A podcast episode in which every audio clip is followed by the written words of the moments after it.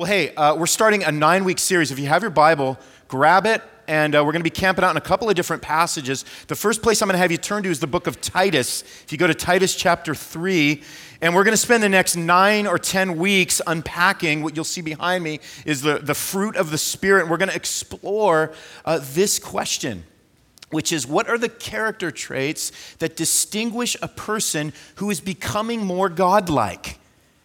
So, if you are somebody who has been saved by grace, if you're a Christian, if you're someone who has been regenerated, it means that something starts to happen inside of you. There's a, a, process that we call sanctification that starts to happen to you. What's happening is that you're actually just becoming more godlike. You're becoming more like Jesus. And here's our main point in the series, and it's this it's actually on the inside of your bulletin. It's that this the fruit of the, the Holy Spirit is a visible outworking of the invisible inworking of God's Spirit in us. All right?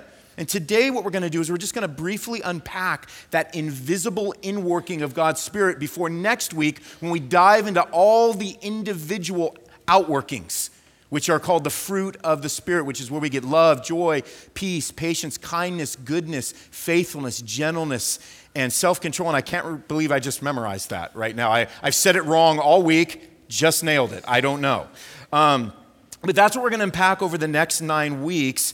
And today we're going to be looking at something very specific, a very specific, what we would call a work of the Spirit. So the fruit of the Spirit is a particular work of the Spirit, but today we're going to be looking at the thing that gets us to the fruit of the Spirit, another particular outworking of the Spirit, um, which is called regeneration. Because here's the thing here's what we know about the work of the Holy Spirit is that there has to be a former you for there to be a fruitful you right? There has to be a former you for there to be a fruitful you. Now, you guys have all seen, we're little, I got to confess, we're a little late to this parade, but for all of you that have been watching Chip and Joanna, I don't have to say their last name anymore, they're so household. But for all of you guys that have been geeking out on, uh, on the show Fixer Upper all these years, we just like started on season one like four weeks ago, right? We're like super late. I'm like, who's Chip? You know, like I'm super late to this whole party. But what's so fascinating about the show, and I know we're like 26 years late to this whole thing. I'm not telling you anything you don't know. But what's so amazing about the show and what I love about it is it, is it gives us a little bit of a picture of what we're going to be talking about today, which is when you watch Chip and Joanna, what do they do? Well, they they take these old, outdated, and, and rundown houses that need some work, and they, they just completely renovate the inside. Usually, I'm finding with a lot of shiplap, right? Um, but when you see the before and the after pics, you know, when they have the couple just waiting and they put up the whatever it is, the barrier, and they open it up, and the, the couple gets to see what it looked like before and after. Um, it's almost barely recognizable once they let the couple in to see all the interior and exterior work that they've done on the house. It's, it's almost a sight to behold. And what happens is the couple always acts shocked and amazed, and the, you know, the wife usually starts crying, and the guy like wants to show emotion, he doesn't know how. And um, as they get ushered into the house and they get to see everything completely restored and renewed and rejuvenated, this is a lot like what happens to us when, through the power of the Holy Spirit, God regenerates our hearts and he brings us before the cross of Christ, and we see ourselves as the sinners that we are who can't help themselves. And what the Holy Spirit does in that moment is he allows us to see the face of Jesus and put our trust in his work. And then it's because of that work, it's because of that renovation, it's because of that renewal that then we're allowed then to enjoy and have others enjoy the fruit that comes from that work. And so, one of the questions that we want to ask off the top here is well, how is this inward generation brought about, this inward regeneration? Well, Titus 3 tells us, let's pick up in verse 3. I'm going to read it, and it says this For we ourselves, Paul says, writing to Titus, were once foolish, disobedient, led astray, slaves to various passions and pleasures, passing our days in malice and envy, hated by others, and hating one another. And then verse 4 tells us this But when the goodness and loving kindness of God our Savior appeared, he saved us, not because of works done by us in righteousness, but according to his own mercy by the washing of regeneration and renewal of the Holy Spirit, whom He poured out on us richly through Jesus Christ our Savior, so that being justified by His grace, we might become heirs according to the hope of eternal life. And then he goes on to say in verse 8 the saying is trustworthy. Believe what I'm telling you, Paul is saying, and I want you to insist on these things so that those who have believed in God may be careful to devote themselves to good works. These things are excellent and profitable for people, is what he says.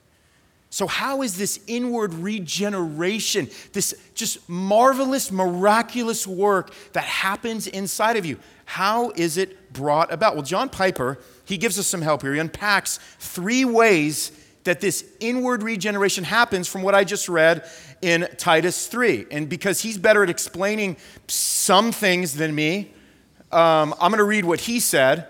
Um, and this is what he said. These are the three ways this inward regeneration happens. The first one is it happens by the kindness of God, which is what we read about in verse 4. And this is what John says. He says, If you are born again, if you were wakened from spiritual death and given eyes to see and ears to hear and a spiritual sense to taste that Jesus is supremely satisfying and given a heart to trust him, it is all owing, he says, to the, uh, to the kindness of God.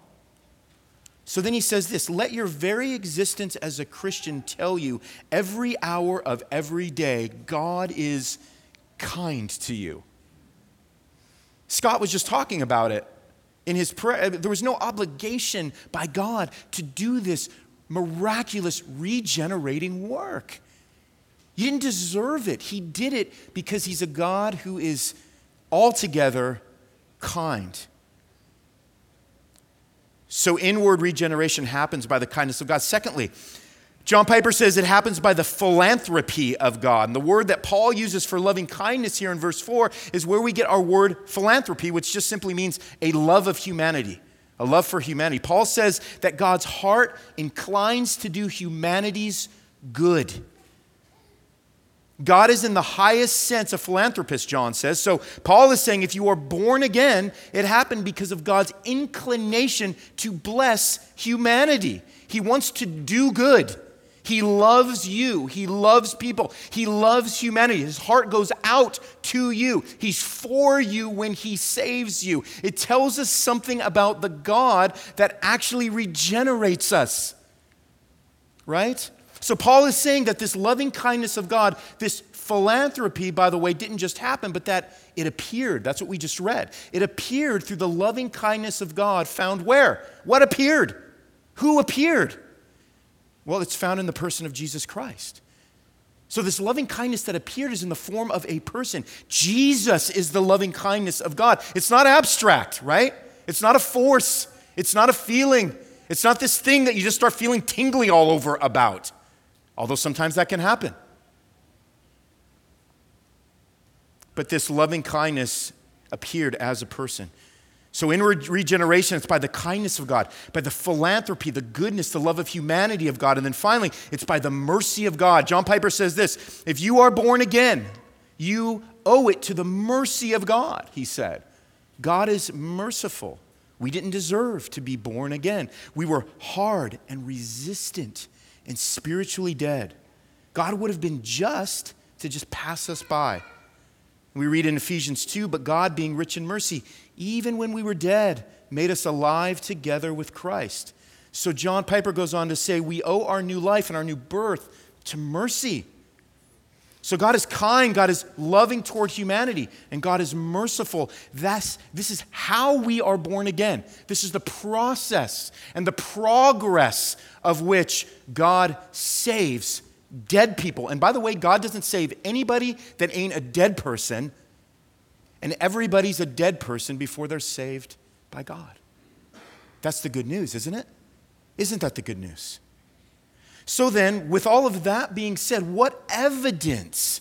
What's the evidence that we have that this inworking regeneration of the Holy Spirit has actually happened? Because people can say it happened, People can act like it happened. I know a lot of people that say they're certain things, but then when you peel back some layers, it turns out they're not so much those things, right?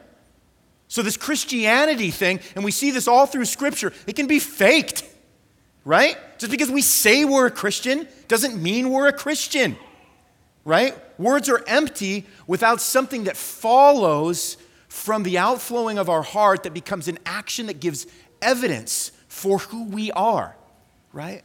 So, what is the evidence? Well, 1 John gives us some evidence. 1 John 3 9 through 10 says, You don't have to turn there. I'm going to read it. So, there you go. It says this No one born of God makes a practice of sinning. For God's seed abides in him, and he cannot keep on sinning because he has been born of God. By this, it is evident who are the children of God and who are the children of the devil.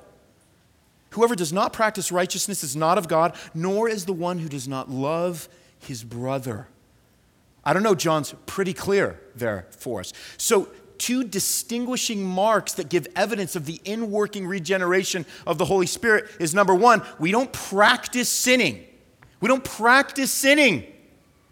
Now, listen what it does not say.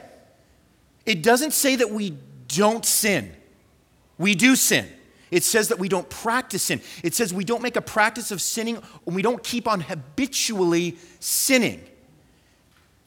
In other words, somebody who's been changed has this inner regeneration, is convicted of sin, sees themselves mired in particular practices that aren't pleasing to God. And this thing happens inside of us called conviction, where we have the desire to say, I know this isn't pleasing you, Jesus. Help me to turn away from this sin. I'm fighting this sin. But there's something inside of us now that's different. Instead of embracing our sin, instead of going after all of our sinful passions and desires, something changes in us. And we say, Lord, save me. We say, Lord, wretched man that I am. We say, Lord, give me more grace. Give me more mercy because I know this isn't the heart that you have for me because it's been changed. So there's a difference in that we don't practice sinning. And then, number two, on the flip, it says we practice righteousness. And one of the ways that we practice righteousness, he says, is that we love our, our brother. We love one another. There's now this overflowing of love and compassion and generosity that goes out towards the people that we call our brothers and sisters, as well as people that we don't call our brothers and sisters. So we have a love for our brothers and sisters. So the fruit of the Spirit then is how our brothers and sisters receive the righteousness of Christ that comes to us by the work of the Spirit, which of course is what we're going to get to next week. So, apart from the inworking of the Holy Spirit, we will only ever be, according to John, practitioners of sin. Do you hear what I just said? We will only ever be practitioners of sin. Well, how so? Well, because, you know, a tree can only grow from a seed that's been planted in good soil, right?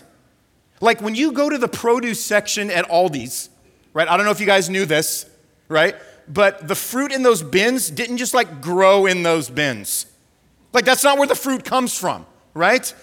That produce person doesn't go around watering all those produce aisles, hoping that the fruit just magically pops up, right? The next day when everybody comes shopping and like drops their quarter to get their cart and does the whole thing.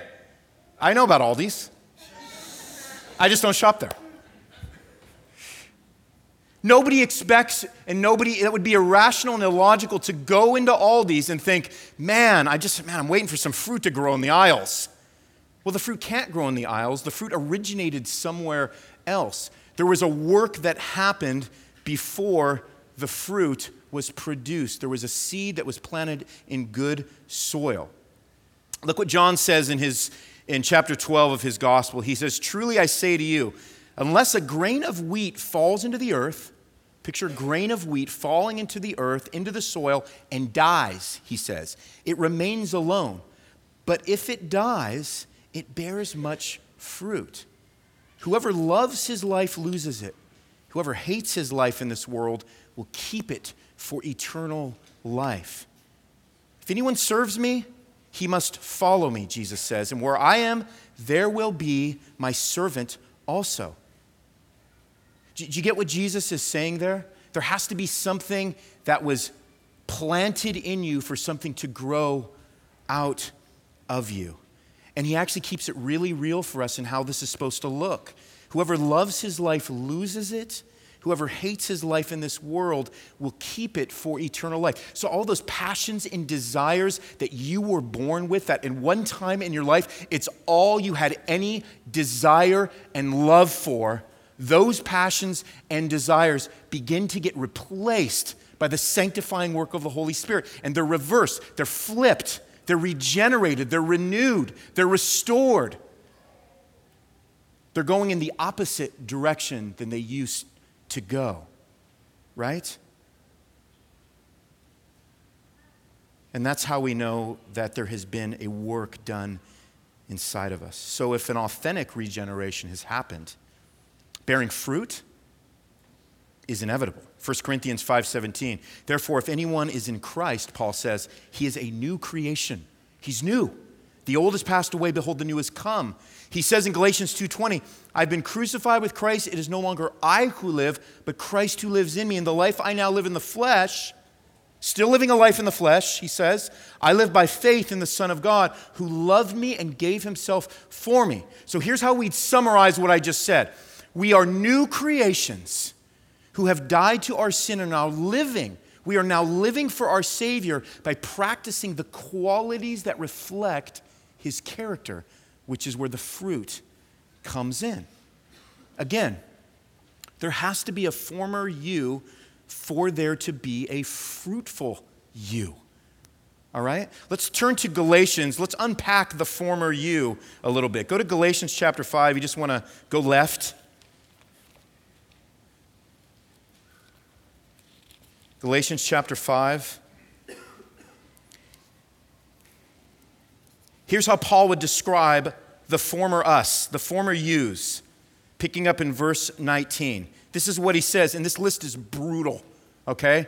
This list is brutal. Now, here's how we want to read that list for those of us who have been saved by God's grace. We want to read it as people that still might struggle and battle with some of these things, but have God's grace to recognize that we are not condemned in these things any longer. For those of us who have not, listen, for those of us who have not had that gracious encounter with Jesus Christ, you need to take these very seriously.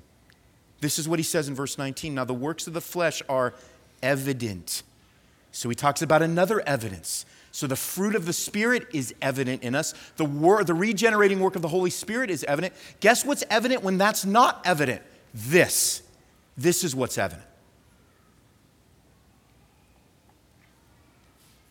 The works of the flesh, sexual immorality, impurity, sensuality, idolatry, sorcery, enmity, strife jealousy, fits of anger, rivalries, dissensions, divisions, envy, drunkenness, orgies, and things like these. So that's what he says about the former you, about the works of the flesh. He goes on to say that this is how we once walked. This is how we once walked in habitual sins that reflected a lifestyle of pursuing passions and desires to satisfy our flesh.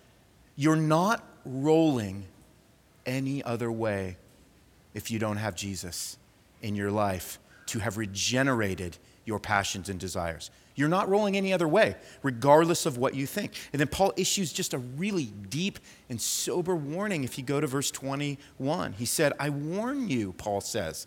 Is he warning us because he hates us and he's angry? Typically, when we get a warning from somebody, it's because they love us.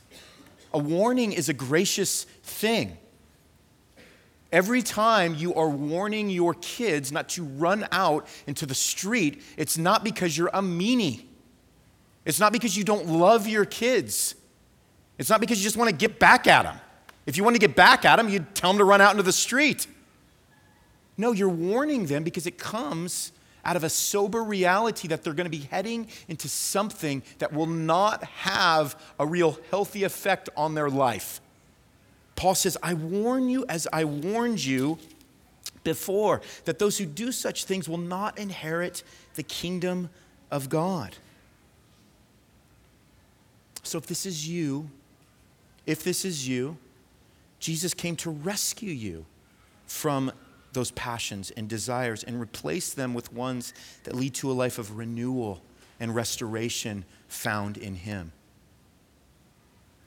There has to be a former you for there to be a fruitful you. So, what is the fruitful you? Well, he kind of gives us a list here as we go to verse 22.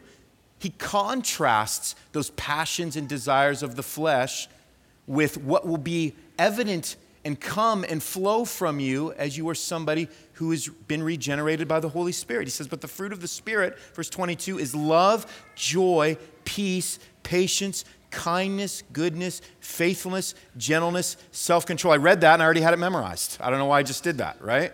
Against such things, Paul says, there is no law. And those who belong to Christ Jesus, look what he says, have crucified the flesh with its passions and desires.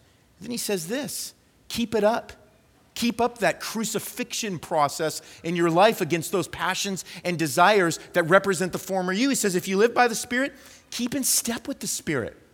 Keep in step with that work that He's done, that gracious, merciful work. He said, Keep in step with the Spirit. Let us not become conceited. Let us not provoke one another. Let's not envy one another, he says. So we have these nine fruits of the Spirit that we'll begin unpacking next week, but let's just go through them and give ourselves a little overview of what Paul means when he talks about these things. What does Paul mean when he talks about love? Well, he talks about serving God for who God is.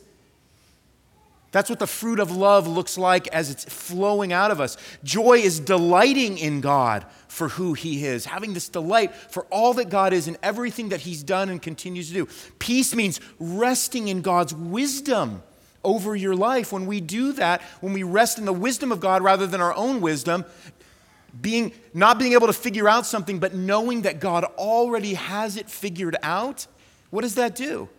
Well, it gives us a peace that passes even our own understanding and our own wisdom and our own ability to even know what we don't know. One of the fruits is patience, which is facing circumstances with steadiness, right? Knowing that it's okay for us to wait knowing that it's okay for us to slow our roll. God gives us the ability to be patient. He gives us kindness, which is caring for others. And not caring for others to see what we can get from them, but caring for others out of a deep security because of everything that Christ continues to do in our lives that we acknowledge Him for and we give Him thanks for and we show gratitude for.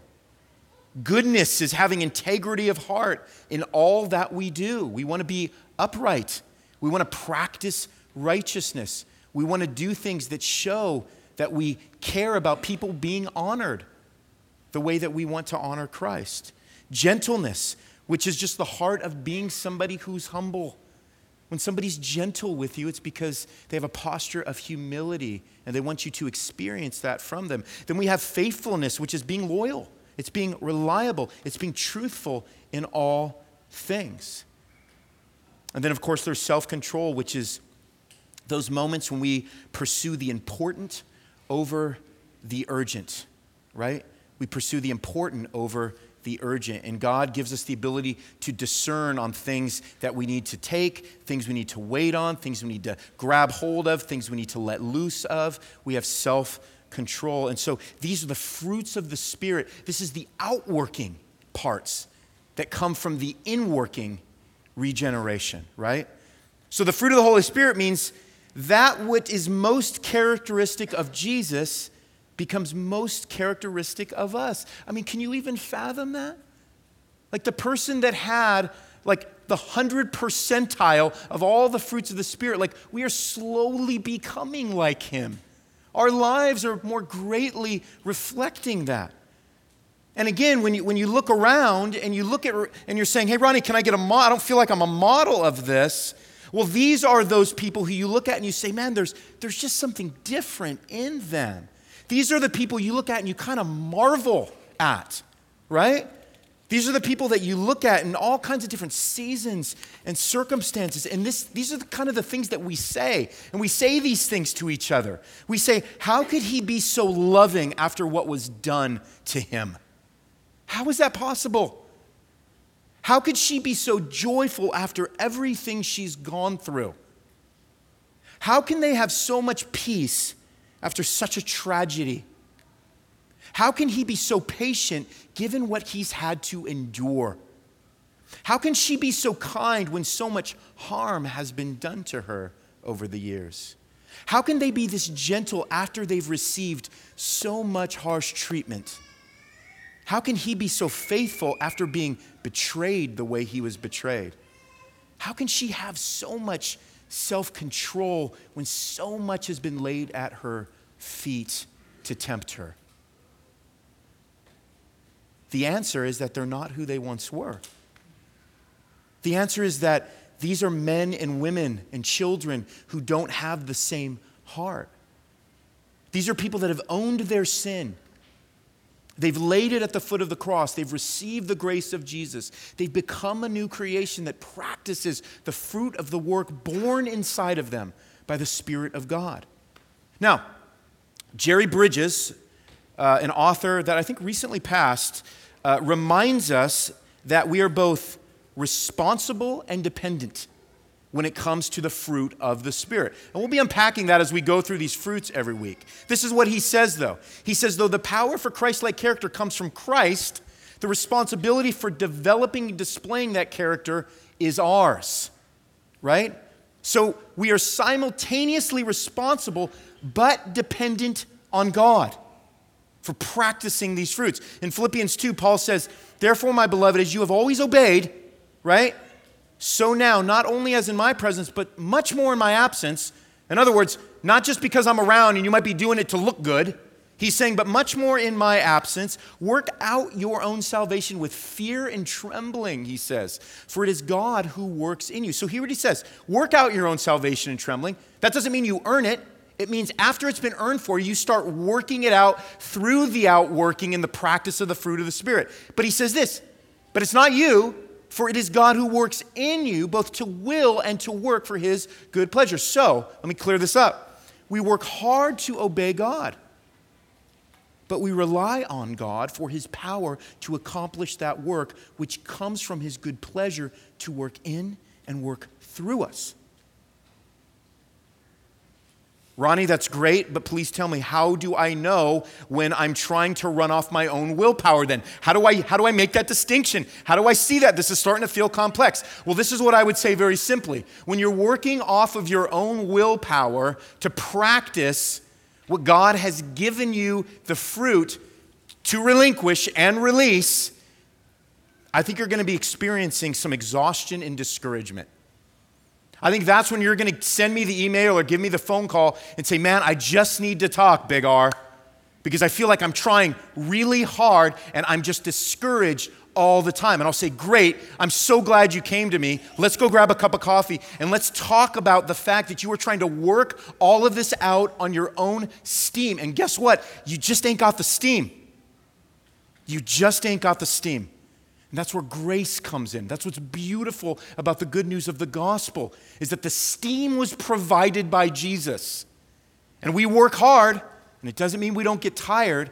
It means that we don't lose heart. It means that we don't lose hope. It means that when we do get discouraged and exhausted, we actually know what's happening. We know what's happening in those moments, right? It's kind of like the difference between mowing your lawn with a push mower instead of a powered mower. Now, I have a neighbor who's, who will remain nameless, and uh, he, has a, he has a push mower, right? He has a push mower. They're also called reel mowers, R E E L. If I'm being honest, that's a little too R E A L for, for the kind of mower that I want to be using, right? But it's kind of the equivalent, right? Man, we're pushing that thing, we're pushing that thing, and all the grass is grinding, man, and we're sweating, and our, well, you know, we're working out our arms, but man, it's something that is taking our breath away. And then you got these beautiful mowers like me and Big M have, which is called a powered mower, right? And you click the thing, and the thing actually has a little engine, and it kind of pulls you, and you walk behind it, and it's such an enjoyable process that I still don't do that, you know? God wants you to work from the power that He's given you of the Holy Spirit inside of you that has taken care of all of the effort drivenness that once characterized your life. That's why the good news is so good. And if you've been told that, if you were told differently than that, like I was growing up at all the churches I was at, they didn't tell me that on purpose. They misunderstood this. And so I grew up exhausted. I grew up thinking, man, he's not, God's not happy with me today because I did all, I made all these mistakes. God's not happy with me today because I didn't serve as much as I should have served.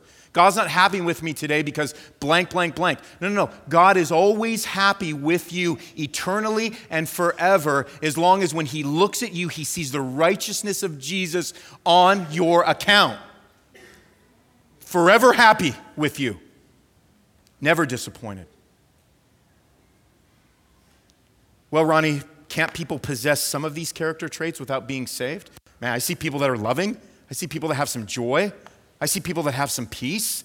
I mean, what do you tell me? What is that all about? Well, in a general sense, yeah, they can. But here's the difference their motivation will be the wrong motivation. It's kind of like eating something that has fruit flavor rather than being made from real fruit, right? Now, you like that fruit flavory stuff. I like that fruit flavory stuff. But then when you've had the real stuff that's made by the real fruit and you get to taste the real flavor of the fruit, going back to the processed stuff, well, let's be honest, sometimes it's still good. But you actually develop then a taste and an appetite and a desire for the real thing, right? So, yes, a person who has some of this fruit flavor may make the world a better place. Why? Well, because attributes, listen to me, we're almost done, that reflect Christ, man, they're good things. And they're good for the flourishing of society. The problem, here's the problem with that, is that making the world a better place apart from a love for the creator of the world is not enough to send a person to a better world after death. Jesus saved us not because of works done by us in our own righteousness, Paul says in Titus 3 anything else leads to exhaustion. So we were in Florida for a few weeks, and uh, Melissa really likes to paddleboard. And what's so interesting about that to me is I don't know why she does, to be quite honest. So what happens is we go to the beach one day, and she drags me out. And when I say drags me, I mean literally drags me out um, to uh, the middle of the ocean. Um, and dude, we were so far out, I could barely see land. Um, and so she said, I really want you to try to get up on the paddleboard. So I said, All right. And um, her birthday was coming up, so I'm, I'm trying. And uh, so I try to stand up on the paddleboard, and I was balancing. Everything felt great. I'm like, I got this. Maybe I'll like paddleboarding, babe. Totally kidding, you know? And then she hops on the back of the paddleboard, and we go toppling over into the water. It wasn't humiliating or anything. Um, but again, by this time, we'd gotten so far out that I said, hey, babe, this is not going to work out for me. So I'm going to hold onto the board and, and try to swim back. And, um, and Melissa said, you know what? I, I just want to keep going, so why don't you just swim back, right? You guys kind of, you guys starting to get a picture of what I'm talking about right now? So I, I said, well, hold on, you know, and then she slipped out of my hand and kept going. And there I am. And um, man, I, I was so far from the shore um, that I, I wasn't sure I was going to make it back, right? Um, I mean, at, at, some point, I'm halfway through and I'm wheezing, which, which is crazy because when the waves are crashing, you wouldn't be able to think you'd be able to hear that. But I could hear my wheezing rather loud. You know who couldn't hear my wheezing? Lady in the front. So I, I'm getting closer to the shore, and by closer, it feels like, hey, I'm running a triathlon and I still have like three miles to go closer. And there's some people that are standing on the shore, and I notice that they're turning around and they're starting to look at me. And the problem is, is like, I know I'm starting to swim all weird because I'm tired. And so now I'm, now I'm trying to swim better. I'm trying just to look better at swimming while the wheezing keeps increasing because, again, there's like a crowd gathering. And I'm like, what, are they, getting, are they getting ready to save me? And then I'm thinking, oh, how I wish they would come out and save me right about now, right? That didn't happen. It's never been my dream to do a triathlon, and here I was. Here's my point. Here's my point.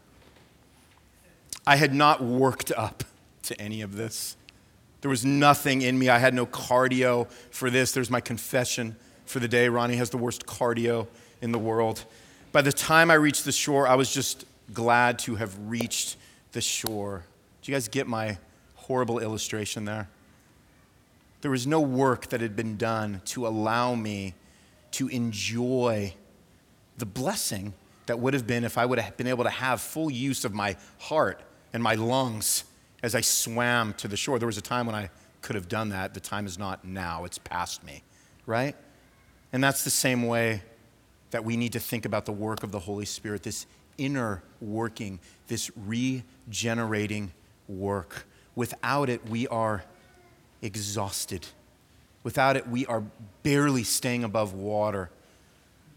Without it, we are just flailing and we don't even know it. Without it, there are other believers that stand around us and they look at us and they go, But if only you would allow me just to bring you to shore, tell you about what it means to have that work of the Holy Spirit graciously accomplished inside of you. So here's how I'm going to close. At Substance Church, our deepest desire is that you would believe the gospel. And it's not all this stuff that we do, it's not the cafe, it's not our community groups, it's not the few things that we do that we enjoy doing, but the, the point of everything we do is that our heart and our desire is that many would believe the gospel, that you would repent of your sins that you would put all of your faith and your trust and your hope in the person of Jesus Christ, whose death on the cross was the most gracious, loving, and merciful sacrifice the world has ever seen and will ever know. So, our encouragement is always this stop swimming without a paddle, stop depending on your willpower. The message is always this fall back in your exhaustion into the loving arms of Jesus so that the fruit of the Spirit can come flowing out of your life from a deep and abiding love and affection for Him. Because this is the always and the ever good news. Let's pray. Lord, we give you praise and honor when we think of the price that Jesus had to pay so that we could have our inner hearts regenerated. What a gracious, loving, merciful, and amazing and astonishing thing that you did for us.